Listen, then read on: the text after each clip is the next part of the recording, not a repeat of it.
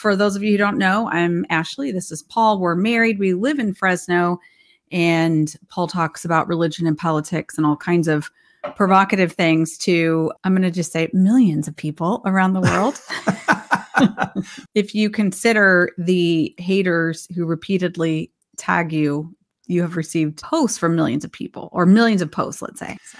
We're going to talk Jesus, revolution, and revival tonight. It just brought up so many nostalgic, mostly beautiful, some painful just moments and threads from our faith history as a family, as individuals, and as a couple.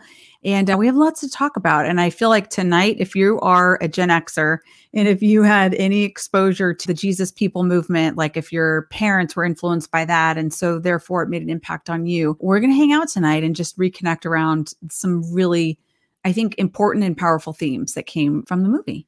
Yeah. And we were a little bit hesitant to go see the movie, I have to be honest, because I hate Christian movies. Just as a rule, yeah. If it's a Christian movie that any church would say, let's get ho- let's show Hollywood how we like family right. entertainment. Go yeah, watch like, this movie. Let's that all- means the movie's going to suck yeah. brutally. If the second that somebody suggests there be like a group purchase of tickets by a church to go see a movie for the life I've been knowing Paul for 28 years now, 29 if you count yeah. like before we were married. He breaks out into hives, he gets hostile, he starts sweating and like profusely cursing. He hates movies that are like Christian genre. I hate bad movies in general.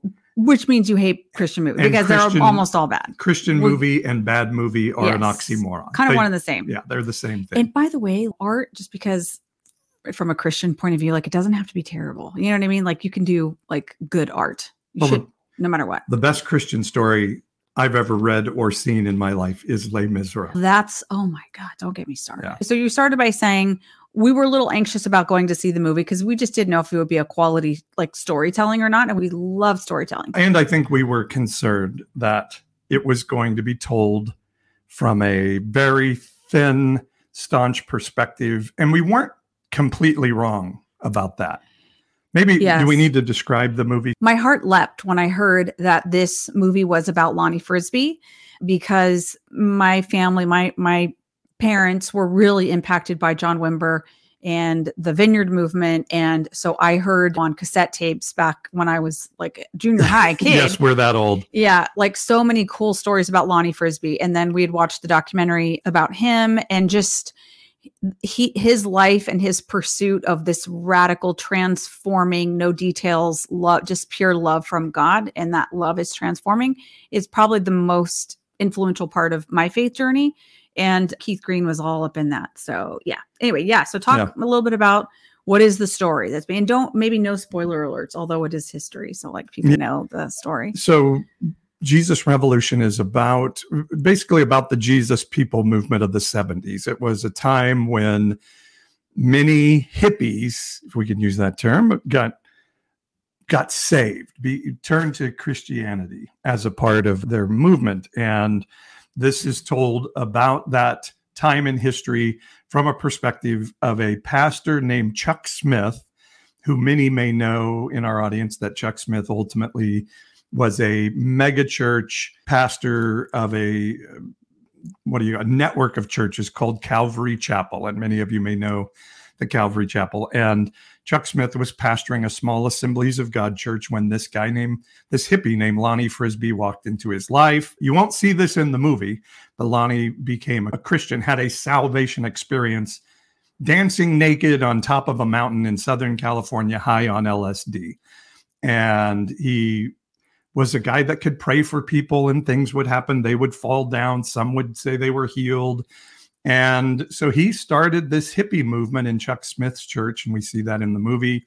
The movie is about another Calvary Chapel megachurch pastor named Greg Laurie, who is not one of my favorites. And you don't really hear the whole story of Lonnie Frisbee, but it's how Lonnie Frisbee's sort of impetus of starting this movie led to this move of God, so to speak, a revival that went national and international. Lonnie Frisbee eventually leaves the church in the movie and in real life.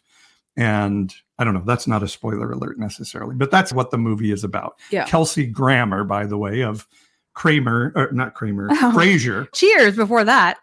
Cheers or- is your yeah. fame, Yeah. is uh, plays Chuck Smith. Yeah. Yeah. So it so I think probably the, the right way to think about Jesus, the Jesus revolution, is that it is it is definitely the story of Greg and Kathy Lo- Kathy Laurie's trajectory. And that is interesting and special and cool. It is partially, it seems like, the story of Chuck Smith and Calvary Chapel, and then an even smaller portion of the story about Lonnie Frisbee. And so it's these three threads being woven together. I personally am very consumed and interested in the life of Lonnie Frisbee. So I went for that reason. Yeah. And also just to try to connect again with that feeling of just reckless abandonment for the pursuit of this big, audacious, loving God.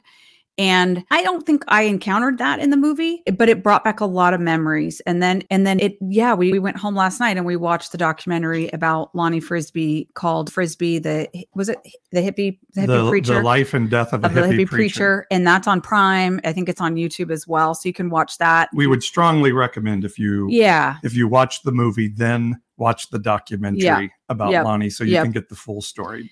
yeah. So they they don't treat Lonnie very well.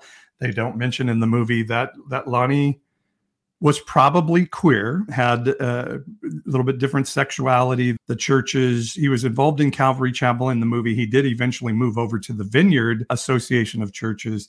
And all the time was made accountable to keep track of this sexuality issue in his life issue yeah, and and was greatly shamed for it. Ultimately, it led to his demise, and he did pass away of AIDS in the early 90s. yeah. So for all of those reasons, just it prompted us to go kind of go back and dig up these stories. It kept rippling. But the, the outgrowth of it into the Vineyard movement and what is called the Vineyard Association of Churches, a chain of churches internationally that, that began in Southern California, greatly impacted our lives. And, for sure, and we one hundred were wanting revival to come. And it's also pertinent as we had this Ashbury, Kentucky thing going on, or Asbury. And we've just been thinking, okay, we were hungry for revival. And we thought revival meant we'll have a bunch of church services with loud music seven nights a week for an elongated period of time.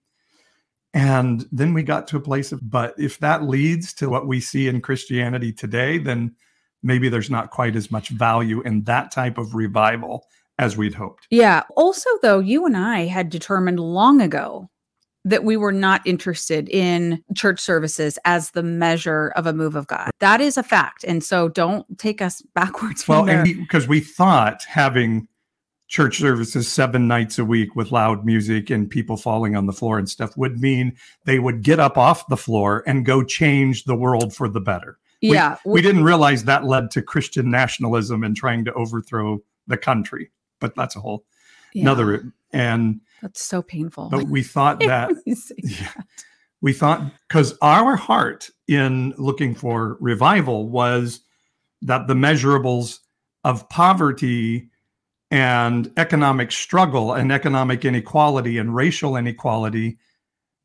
in our city would be changed. when we see what we saw in the movie and consider that era in history and the heart sentiment, the expression, the hunger, the desire that people had for things to be different and to connect with an authentic expression of love.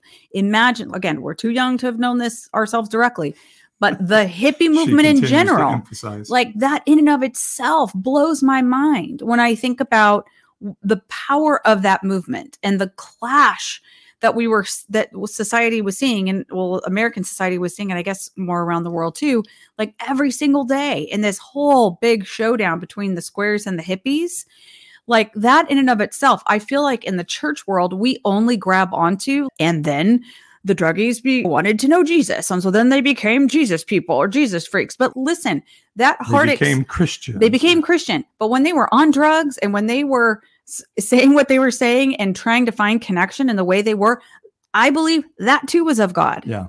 It didn't just start when people started saying a prayer and getting baptized. The whole expression of culture and society at that time that things need to be that they need to be different, that we've got to connect and see each other differently, not go to war, all that kind of stuff.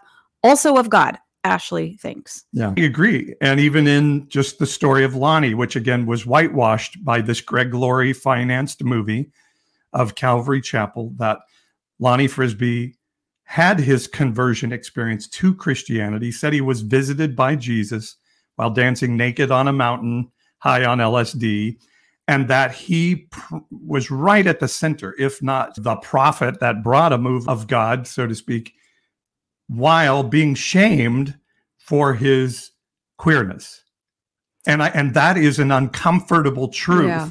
for Calvary Chapel and Vineyard to deal with that the blessing of heaven Fell would come through on, this guy. Yes. Like we can just focus on that for a second and we can move to like the 90s and kind of the way we were thinking about transformational love at that point forward. But let's just, this to me is the big center of the target for this moment in watching this movie is just a big old heart check on, oh my God, I was so grieved just watching this yesterday and considering like how I wish things had been different back then and how I wish it was the case that people did not assign this shame and judgment to somebody who was queer, was not, not who knows what, but like maybe a bunch of different things. And just the shame that he probably lived out his last days in is absolutely, I don't know, it just grieves it's, my heart. It's the problem with Christianity is that something good can only happen if you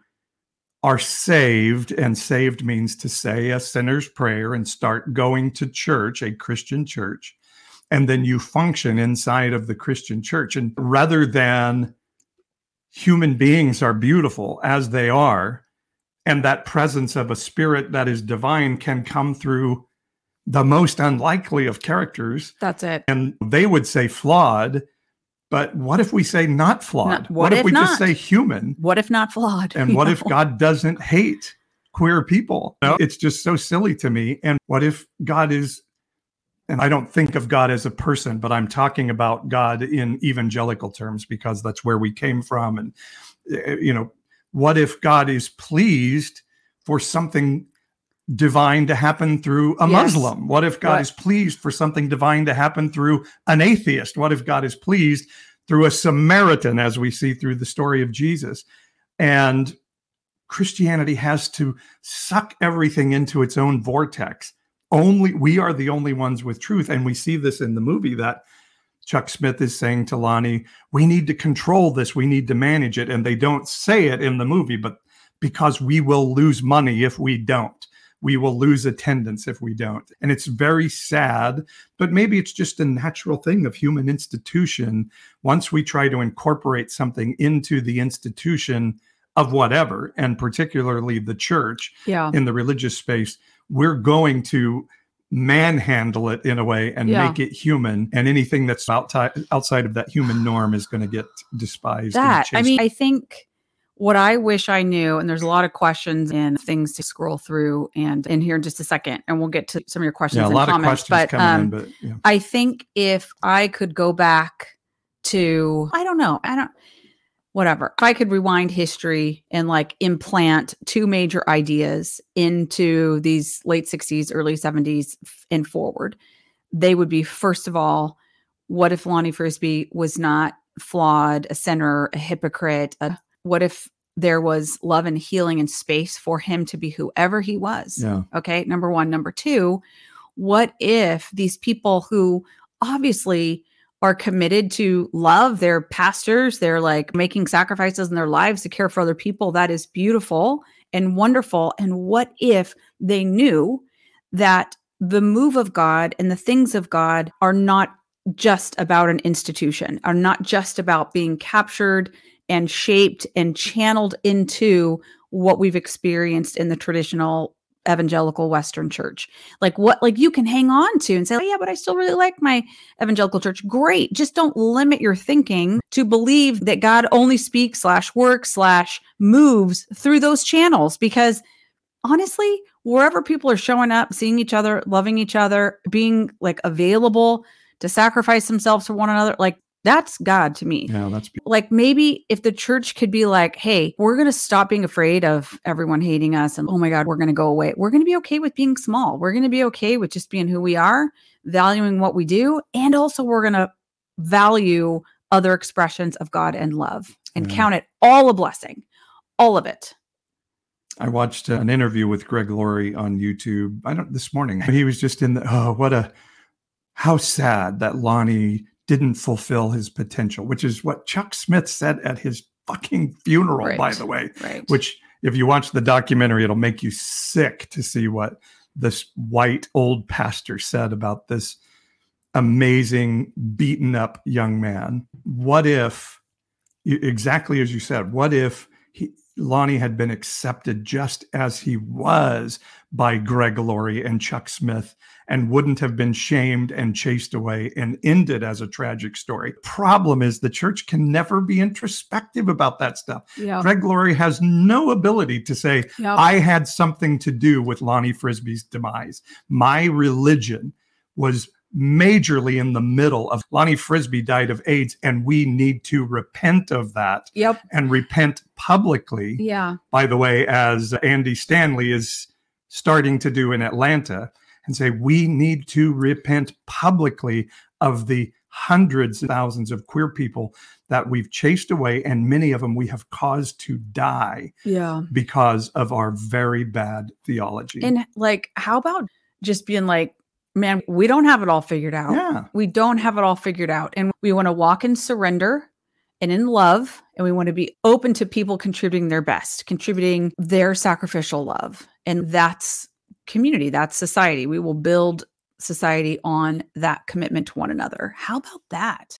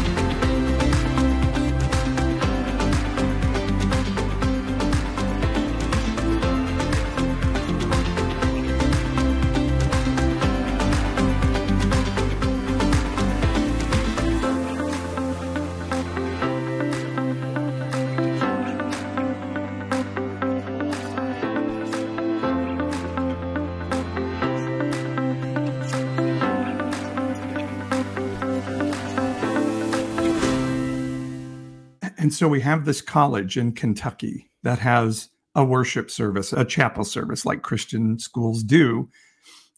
And something happens. And I'm not even going to question whether it's divinely inspired or not. I think there's something supernatural out there. I don't believe in God as a being on a throne with two eyes, two ears, and a nose, but I know there's something bigger than the universe, something supernatural out there. I don't believe in God as a being on a throne with two eyes, two ears, and a nose, but I know there's something bigger than the universe, and it could be in here, it could be out there. I really don't Or care. both, argue, both. argue, or I both. mean- something happened, and they got excited, and they continued to have church for days and days and days. And I love that. Again, that was in our heart to see happen. Yeah. But again, if the city of Ashbury or Asbury, I can't remember the name and the state of Kentucky doesn't repent that they haven't taken care of the poor, the foreigner, the marginalized, and the widow, which represents the economically disadvantaged, those who don't have access to the economic system, then it's pointless. It's just human entertainment. But if people get up off the deck and say, I am transformed, and now I'm going to go transform the world around me, I'm going to follow the 2000 commands of the Bible. That's they take care, not just take care of. It's not a backpack drive. It's not a fundraiser. It's not handing out a buck on the corner, although there's nothing wrong with any of those.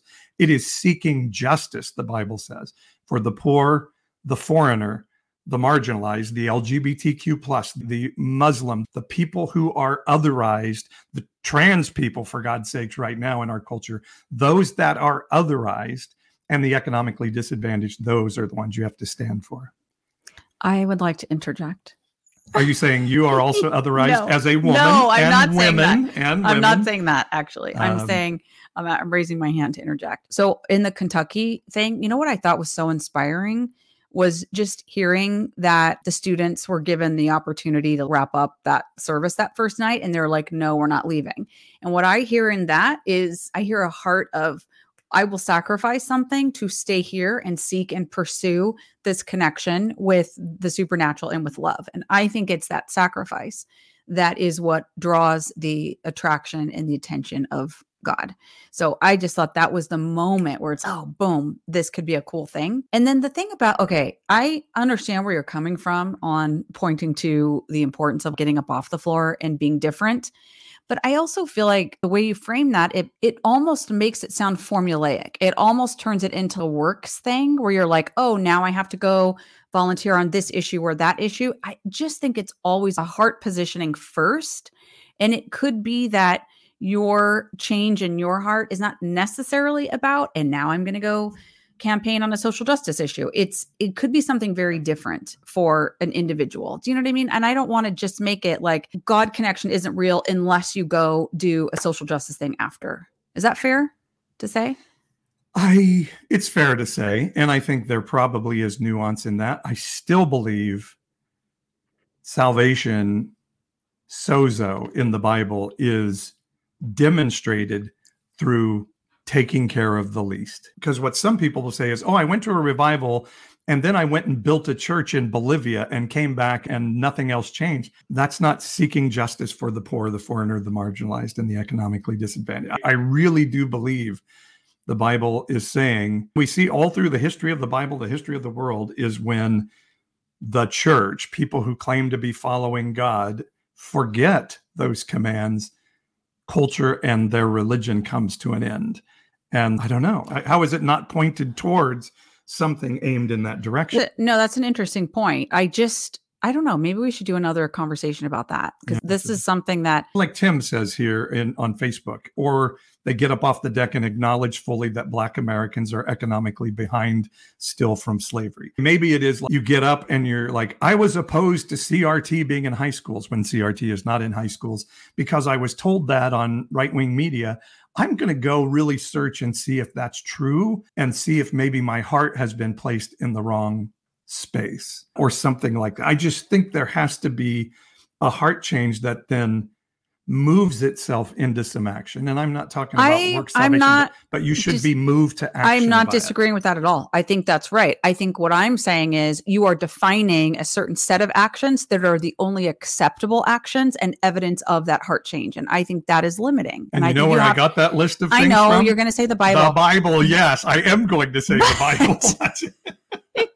but Again, also, only about 2,000 times it commands it. okay, I guess maybe what I'm reacting to is that there's a certain understanding of these are the activities that the Bible is pointing to. And I want to interrogate that. I, Okay. I, I think that you have to keep your heart soft towards what is the thing. I don't, I just am a little hesitant to lock in on. It's just this sort of judgy, it's only this. I think those four categories give you a wide swath of things you could do.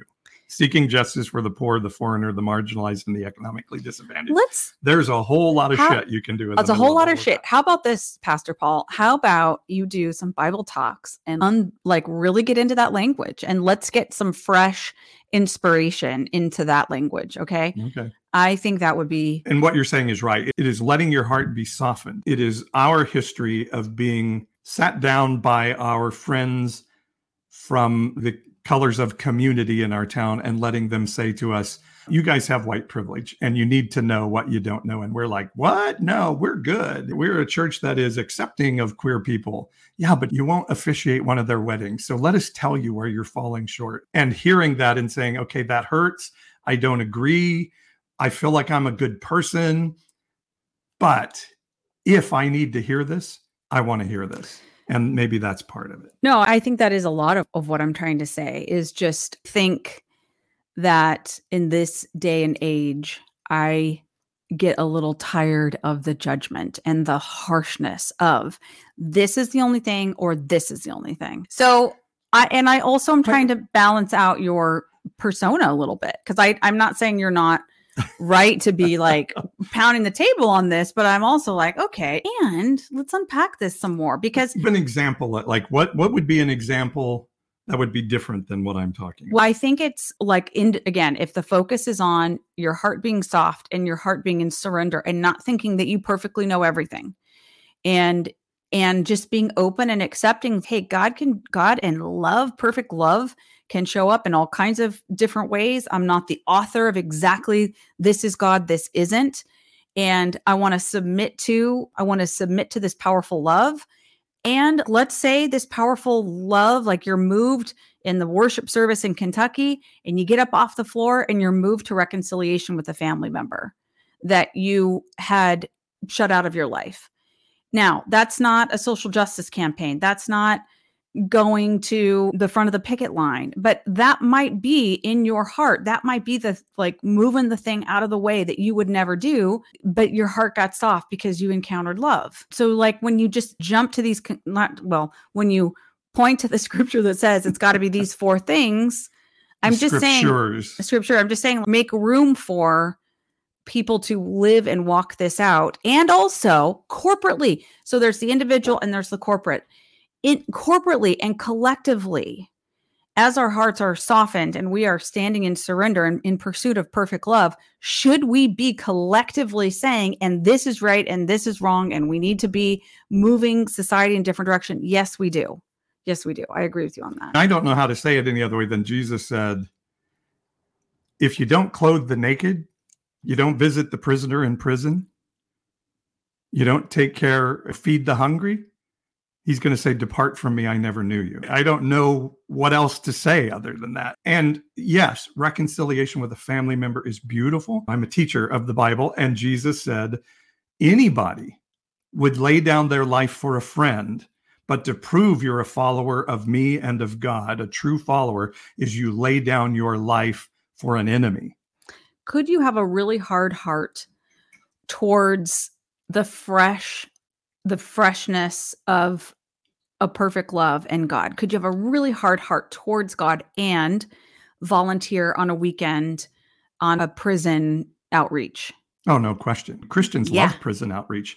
And again, Yeah. prison outreach is about bringing people into Christianity. It's not about meeting the needs. Okay, so agendaless love. Yeah, Let's put that out yeah. there. Agendaless love. By the way, thanks everybody for the gifts you're sending on TikTok. Don't forget, you can go to our website, pastor-paul.com. Don't forget the dash. The dash is really important. Pastor-paul.com and subscribe. And we would just love for you to subscribe to our Pastor Paul community for as little as $5.99 a month. You help us do free shit like this. And if you have more to give, you can, you can subscribe up to $100 a month, get a monthly one-on-one meeting with me, and we get to hang out together and do fun stuff. Pastor-paul.com. Do me a favor, go check it out. That's how I earn my keep as I do this. And by the way, as a person who's been living with Paul for the last 28, 29 years, we can never remember how long. And as a person who, like, every single day I get to come home from work and be like, okay, this is this crappy thing happened. This is the conflict I feel in my heart and get to talk it through with him. I, he's like a freaking emotional chiropractor. And like this, like one on one, like doing a monthly one on one with Paul is actually like a tremendous value. Check it out, support. There's a lot of ways to support, and you will definitely be benefited from it. I'm seeing the comments, someone saying that you grew your hair out. So Yeah. let's pause for a moment and say we both have frizzy hair now. I know it's supposed to be a little more I curly. see. I really, frizzy. I like it. I Do think ya? it looks so good, especially. like Brady Bunch afros at the in- end of the Brady look, you're due for a trim, but generally speaking, I really think it looks nice. Ooh, 1946, the movie is with us on TikTok. Our friend We Rocky love, and Jenna. love, love that movie and can't wait for it to get distributed really broadly. So many people. We want to do a, a viewing in Fresno. It's like a ton of people who want to see it here. Yeah. By the way, this is cool though, because I'm now getting, We we always had people comment about your hair on our lives together. Now I'm getting comments on my I know. I'm it. feeling a little insecure. I just did hot yoga, by the way. So that's why I had to come home and let my hair be frizzy and also drink my electrolyte water. So It was intense. if you have questions, let us know. I know somebody had asked before about the vineyard writing Lonnie out of their history? And I think the answer to that is yes.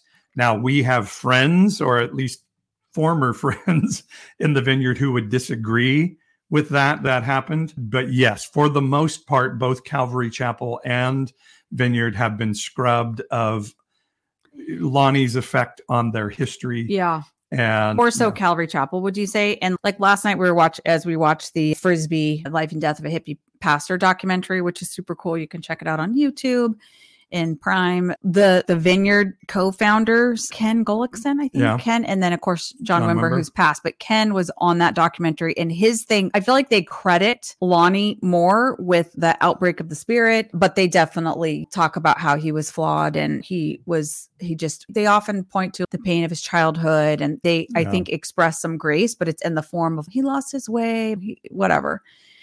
And yeah, regretting that is the way people think about. Oh, the story of Lonnie's impact on the vineyard. And as we understand it, it was basically a Chuck Smith saying, Hey, how do I get this guy out of here so he doesn't hurt my ministry and the money that's coming in now? And so he's go over to see these vineyard guys. They're a little more like you. And so he comes to preach in John Wimber's church in Yorba Linda, California on Mother's Day. 1980. Was it 80? Somebody, Yeah, I think so. somebody would, because it was 72 when Lonnie, I think, if I remember the movie right, left Calvary Chapel, and I think it was 1980. Okay, um, with the- Mother's Day thing. yeah, And, and so on Mother's Day, the story is pretty incredible if you ever check it out. It- Lonnie basically says, What everybody under the age of 25 come to the front of the church. And it was a fairly large church at the time. And so all these 25 and unders come forward. And basically, the story is Lonnie Frisbee just says, I see the Holy Spirit on this group of people right here.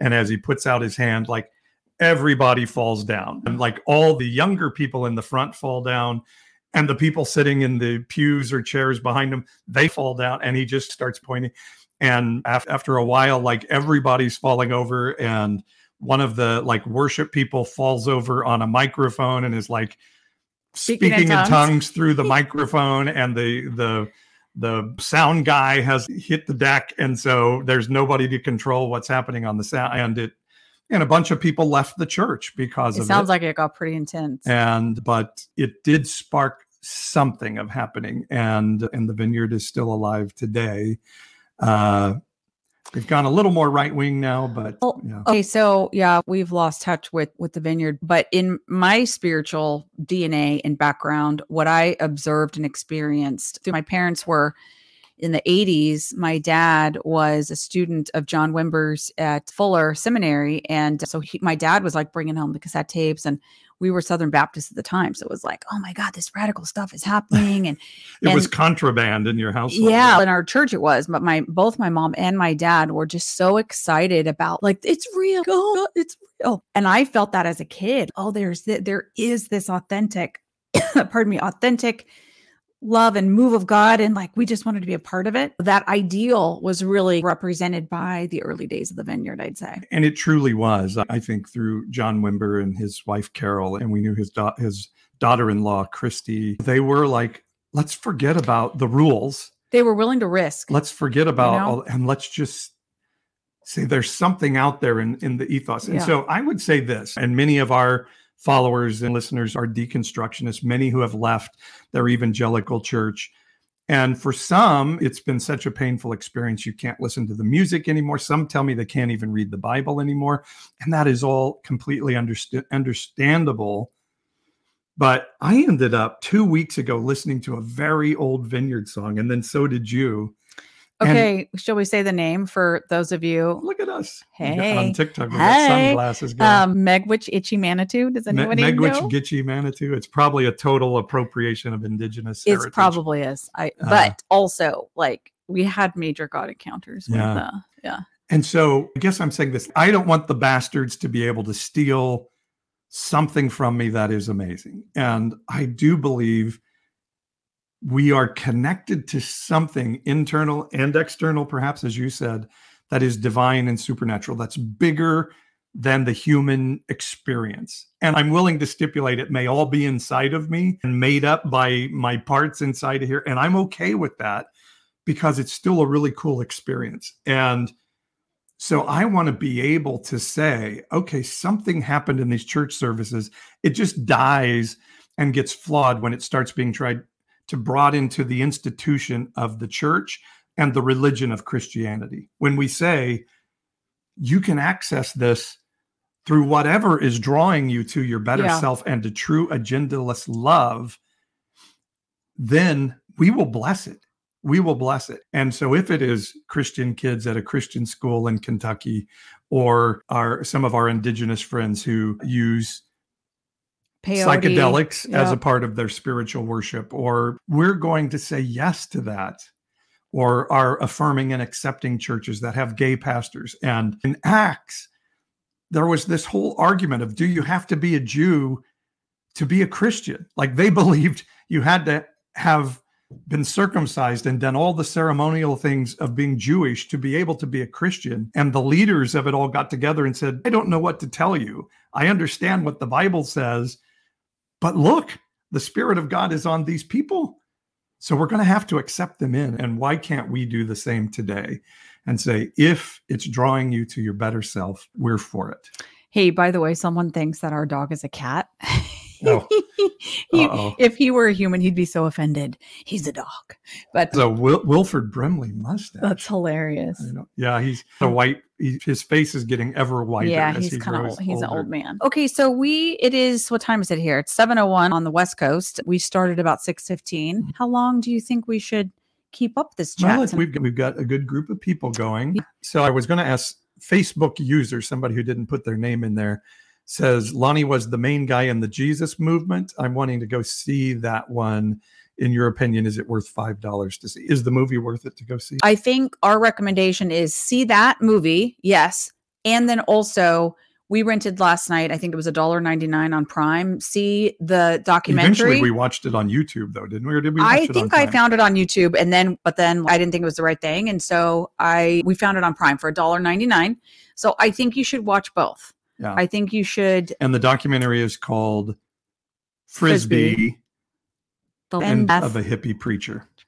yeah, Very good documentary. Yeah. So yeah, watch both. I, I the movie wasn't bad.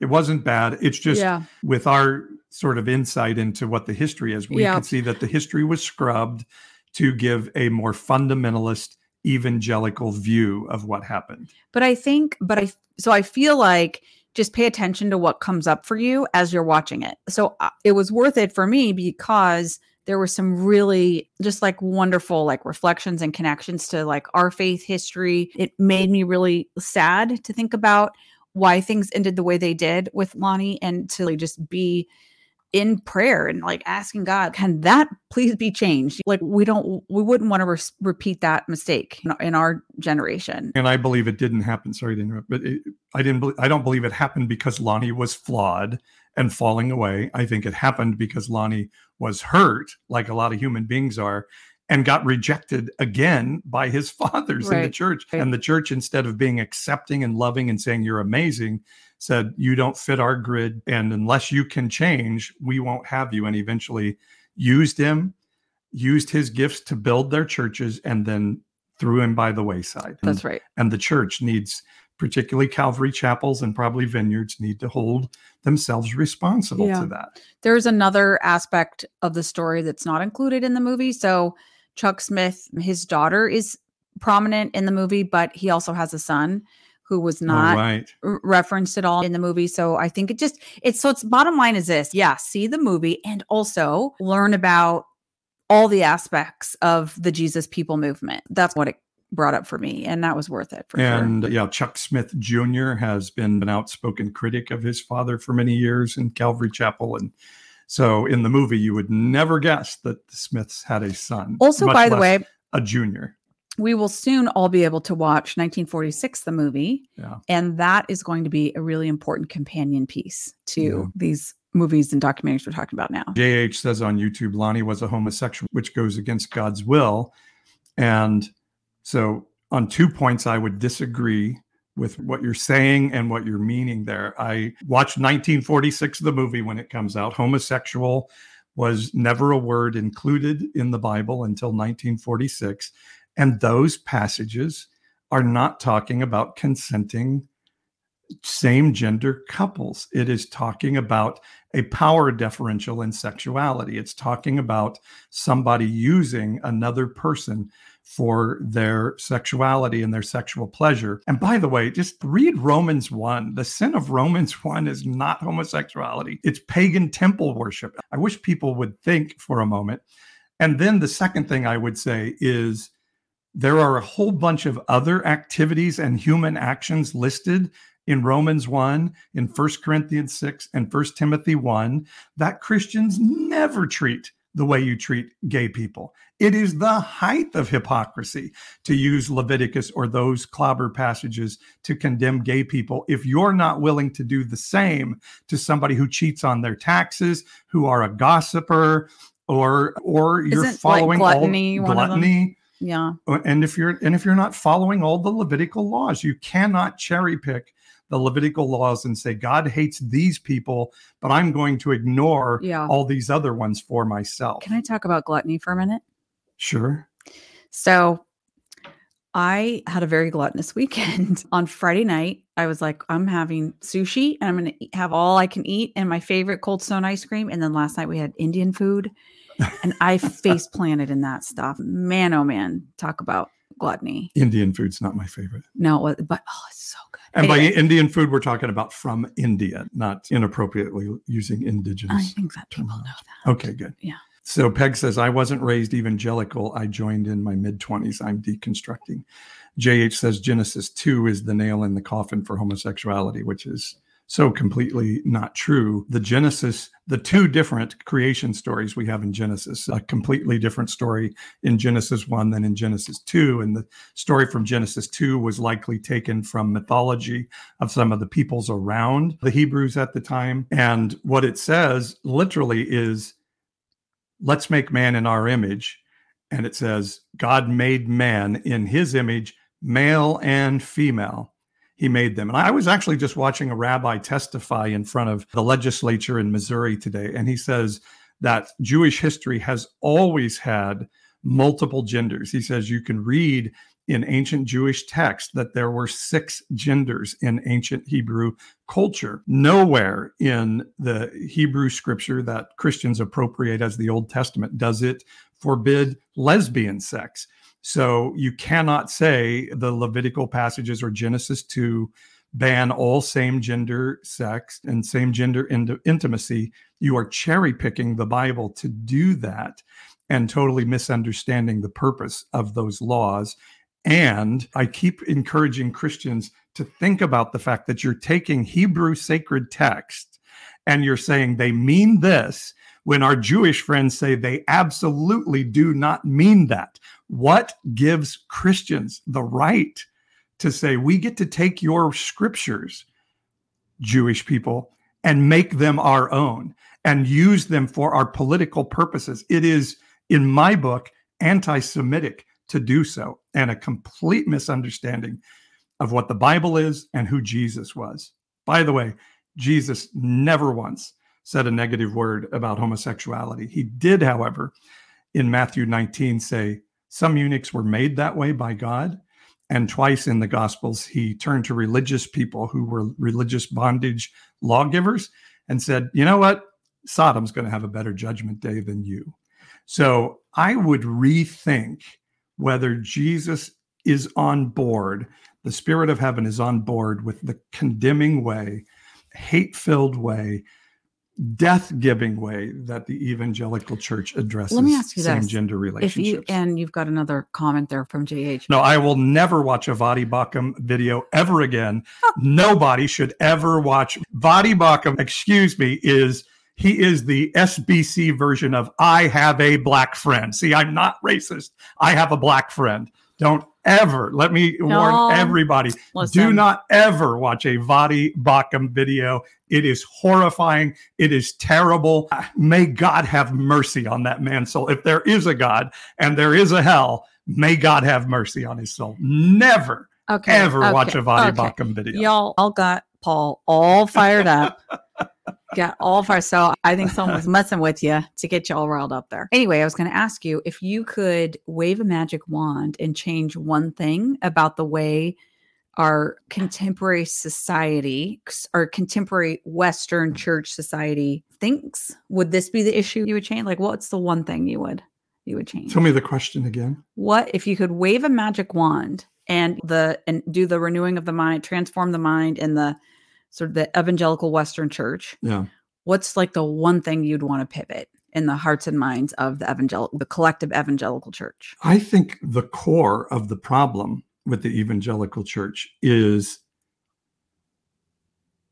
we have all truth okay we're the only we're the only ones in Yep. all of the history of the world yep who have all truth we have despite the fact that christianity has missed it so many times through its history we are now in the one time in history in the one religious sect in all of history that has solved the riddle of what is all truth out of that belief system, which then feeds itself into biblical inerrancy, feeds itself into original sin and human depravity. And ultimately, what it does is says, and then we get to be exclusive and otherize other people when eh, we get to marginalize other people, which is explicitly forbidden in the Bible. And I heard somebody the other day saying, if God endorses your exclusion of other people. Like if God endorses your war, then there is no atrocity that is outside the realm of heavenly permissible. I can do anything to people if they are despised by God. I can commit genocide against people who Yeah. are despised by God. I can pass laws against transgender children because they're despised by God and care nothing about their well being. So, yes, the one thing I would change is this idea that we have all truth and therefore we get to condemn others. And we'll couch it in this go and sin no more language. That's what I would change. It's the opposite of Jesus. It Yeah. is, it looks nothing It like the person It is definitely Jesus is that we read we read about in the Yeah. Gospels Yeah. in any way whatsoever. So JH says, Your opinion is more valuable than the Bible. No, my opinion Is it is, is that informed by the Bible? that, that It is- your interpretation of the Bible is from a very indoctrinated, dogmatic, thinly defined sect. And I disagree with your interpretation of the Bible. And I think I have history, I have Jewish interpretation, I have the way Jesus treated people, I have a whole bunch of things backing me up. You have nothing but the fact that your sect continues to perpetuate it no matter how many times you're told it's wrong because you love to otherize and marginalize other people. See, when I don't know if you would agree with this, but when you're in a religious sect that tells you you're a dirty sinner just because you were born, because a guy ate a piece of fruit 6,000 years ago, you are a terrible being. There is nothing good that can come out of you. Your only hope is this guy died, was executed in a Roman execution 2,000 years ago. And that's the only thing that can keep God from smitething you then the only way you have to feel good about yourself is say, I'm better than that guy. I'm better than those people. I know I'm a terrible person. I'm I'm a shame-filled being. And thank God Jesus is protecting me from lightning bolts from God. But at least I'm better than those guys who are headed for hell. It is the opposite of Jesus, who sat with the marginalized and was hated by religious people because he did it. Jesus was called a sinner because of the way he interacted with sinners. The religious people who looked a lot like evangelicals look today said, So we're right to assume you're a Samaritan and have a demon, right? Because you sit with Samaritans and people we consider demonic. I think what Christians can never do is take themselves out as the hero of the story. They can never look at the story of Jonah and say, Oh, we're the ones rooting for God to wipe out those people. And God is saying, Does that work for you? How is that working? And I think we need to start to say, do we look more like the religious whitewashed tombs than we do Jesus? Can we at least consider that for this? I think related to that, but I think the way I would express my my one, if I could wave the magic wand and change the religion that I grew up in and what I understood, what was said to me, like I wish that it I think it's the evangelical part of it. The like you have to convince somebody to think a certain way. And if you can, and it's feeding into what you're saying, if they don't think a certain way, then they don't have value. They aren't loved by God. They're condemned, like all of these things. And what I am now realizing, and I'm 50, so I'm like middle age, but what I'm now realizing, I know, I don't know why I say that all the time. Like that middle aged. Okay. I think 50 is the new 25. Yeah, true. 27. I actually say it because I want people like, oh my God, that's so young. So it's like a reverse way to get a compliment. You, you look so much younger than That'll do as well. But anyway, I wish like it it cuts you off from relationship and from connection with people and from genuinely loving each other because I literally would think to myself, like, okay, I can be nice to this person, but I can't genuinely love and connect right. with them and have value for who they are because I have an agenda. I have to invite them to vacation Bible school. I have to get them into my church. I have to like I have to have a sales quota.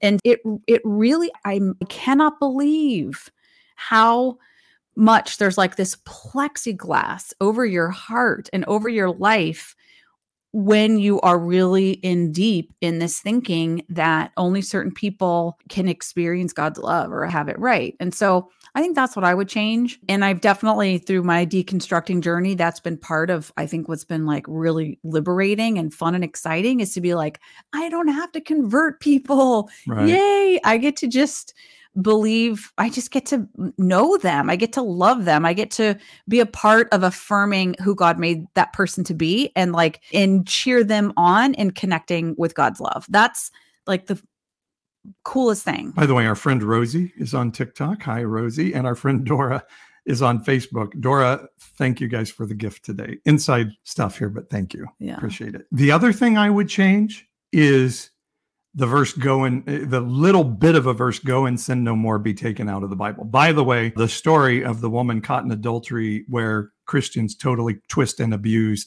the statement go and sin no more from was never in any of the original gospels. It was not in any of the original manuscripts. It was added later on. Now, I think the story does demonstrate who Jesus is, but I love how Christians love go and sin no more and forget that before Jesus said, Go and sin no more. And by the way, I don't think in any way he was saying, Stop sinning or you're going to get in trouble. But we can argue about that or not argue about that. But what Christians do obviously forget is before that go and sin no more comes up in the passage, Jesus puts his reputation on the line, he puts his job on the line, he puts his life on the line, he that, chases away that, every condemner that. of her. Yep turns to her and says, Where are your condemners? And she's, you, you sent them away. And then he says, And I do not condemn you. When he had every right under the law to do so. Yeah. And Christians just skip over that part. So let me tell you something, Christians. I'll give you that. If you risk your life for someone you consider a sinner, then I'll let you turn and say, hey, let's not come back here again. What do you say?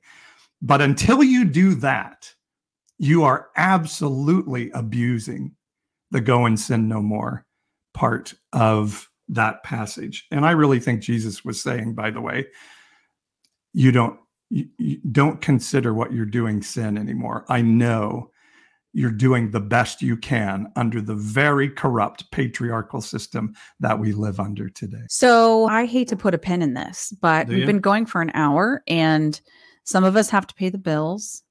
Some of us need to. some of us need. I got to do the taxes. Uh, and you got to do the taxes. I have to do meal prep for the week. Like life is happening. So anyway, but we can keep going forever. Honestly, this has yeah. been such an amazing conversation, and I think makes me want to come back here sooner rather than later, and not wait three months like we did since this last time. But I do want to just say thank you so much for everybody who's been hanging out with us.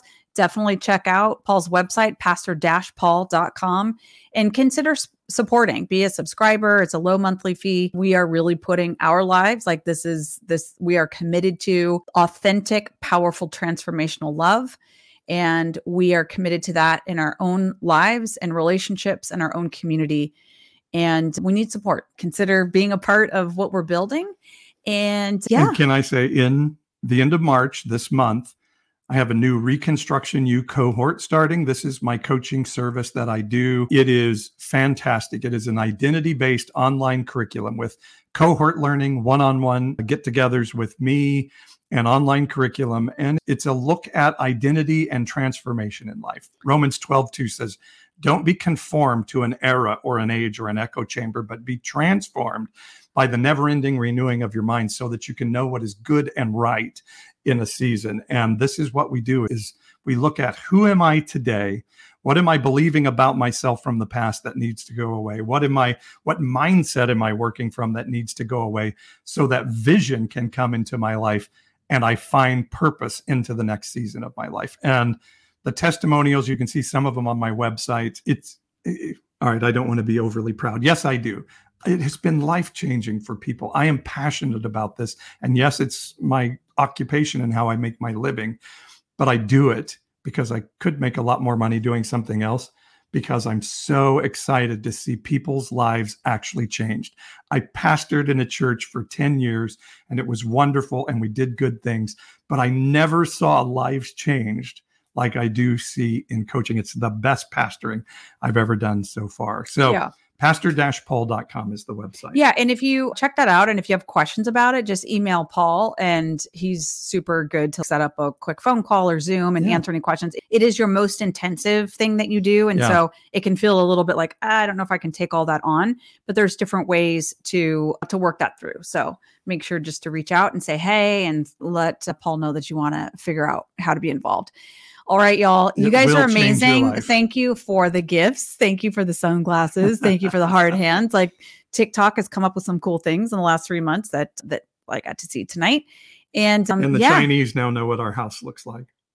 Well, that's for good God. We've been spied on by the Chinese government since you've been on can TikTok I, for a long time. Can I before can I just say we have a an Air National Guard base at our airport? Yeah, in Fresno, Fresno. on the West Coast. Yeah, and they are the what first line of defense. Well, the la- they're the last line, from what I'm told, the last line of defense for the West Coast. Oh, who's the first? We're super inland. Like we're like the backup to the folks, so we're the protector. Maybe is the oh, way to think of it. Okay. Yeah. They they told you on a tour before that occasionally Russian planes will fly into our airspace and they scramble and they fly with them. And yeah, and they said then we do the same to them. But we've just had a lot of planes taking off lately, so I'm just I'm wondering if there are more Chinese balloons out. There. I don't know, but it's been loud because we're like in the flight zone, and it has been loud. So anyway, stay safe, everyone. Yeah. Love yourself and love somebody even tonight before you go to bed, just take a minute to just appreciate who you are, who God has made you to be, and just experience that embrace. And then also just take a quick look around and consider the amazing people who are in your life.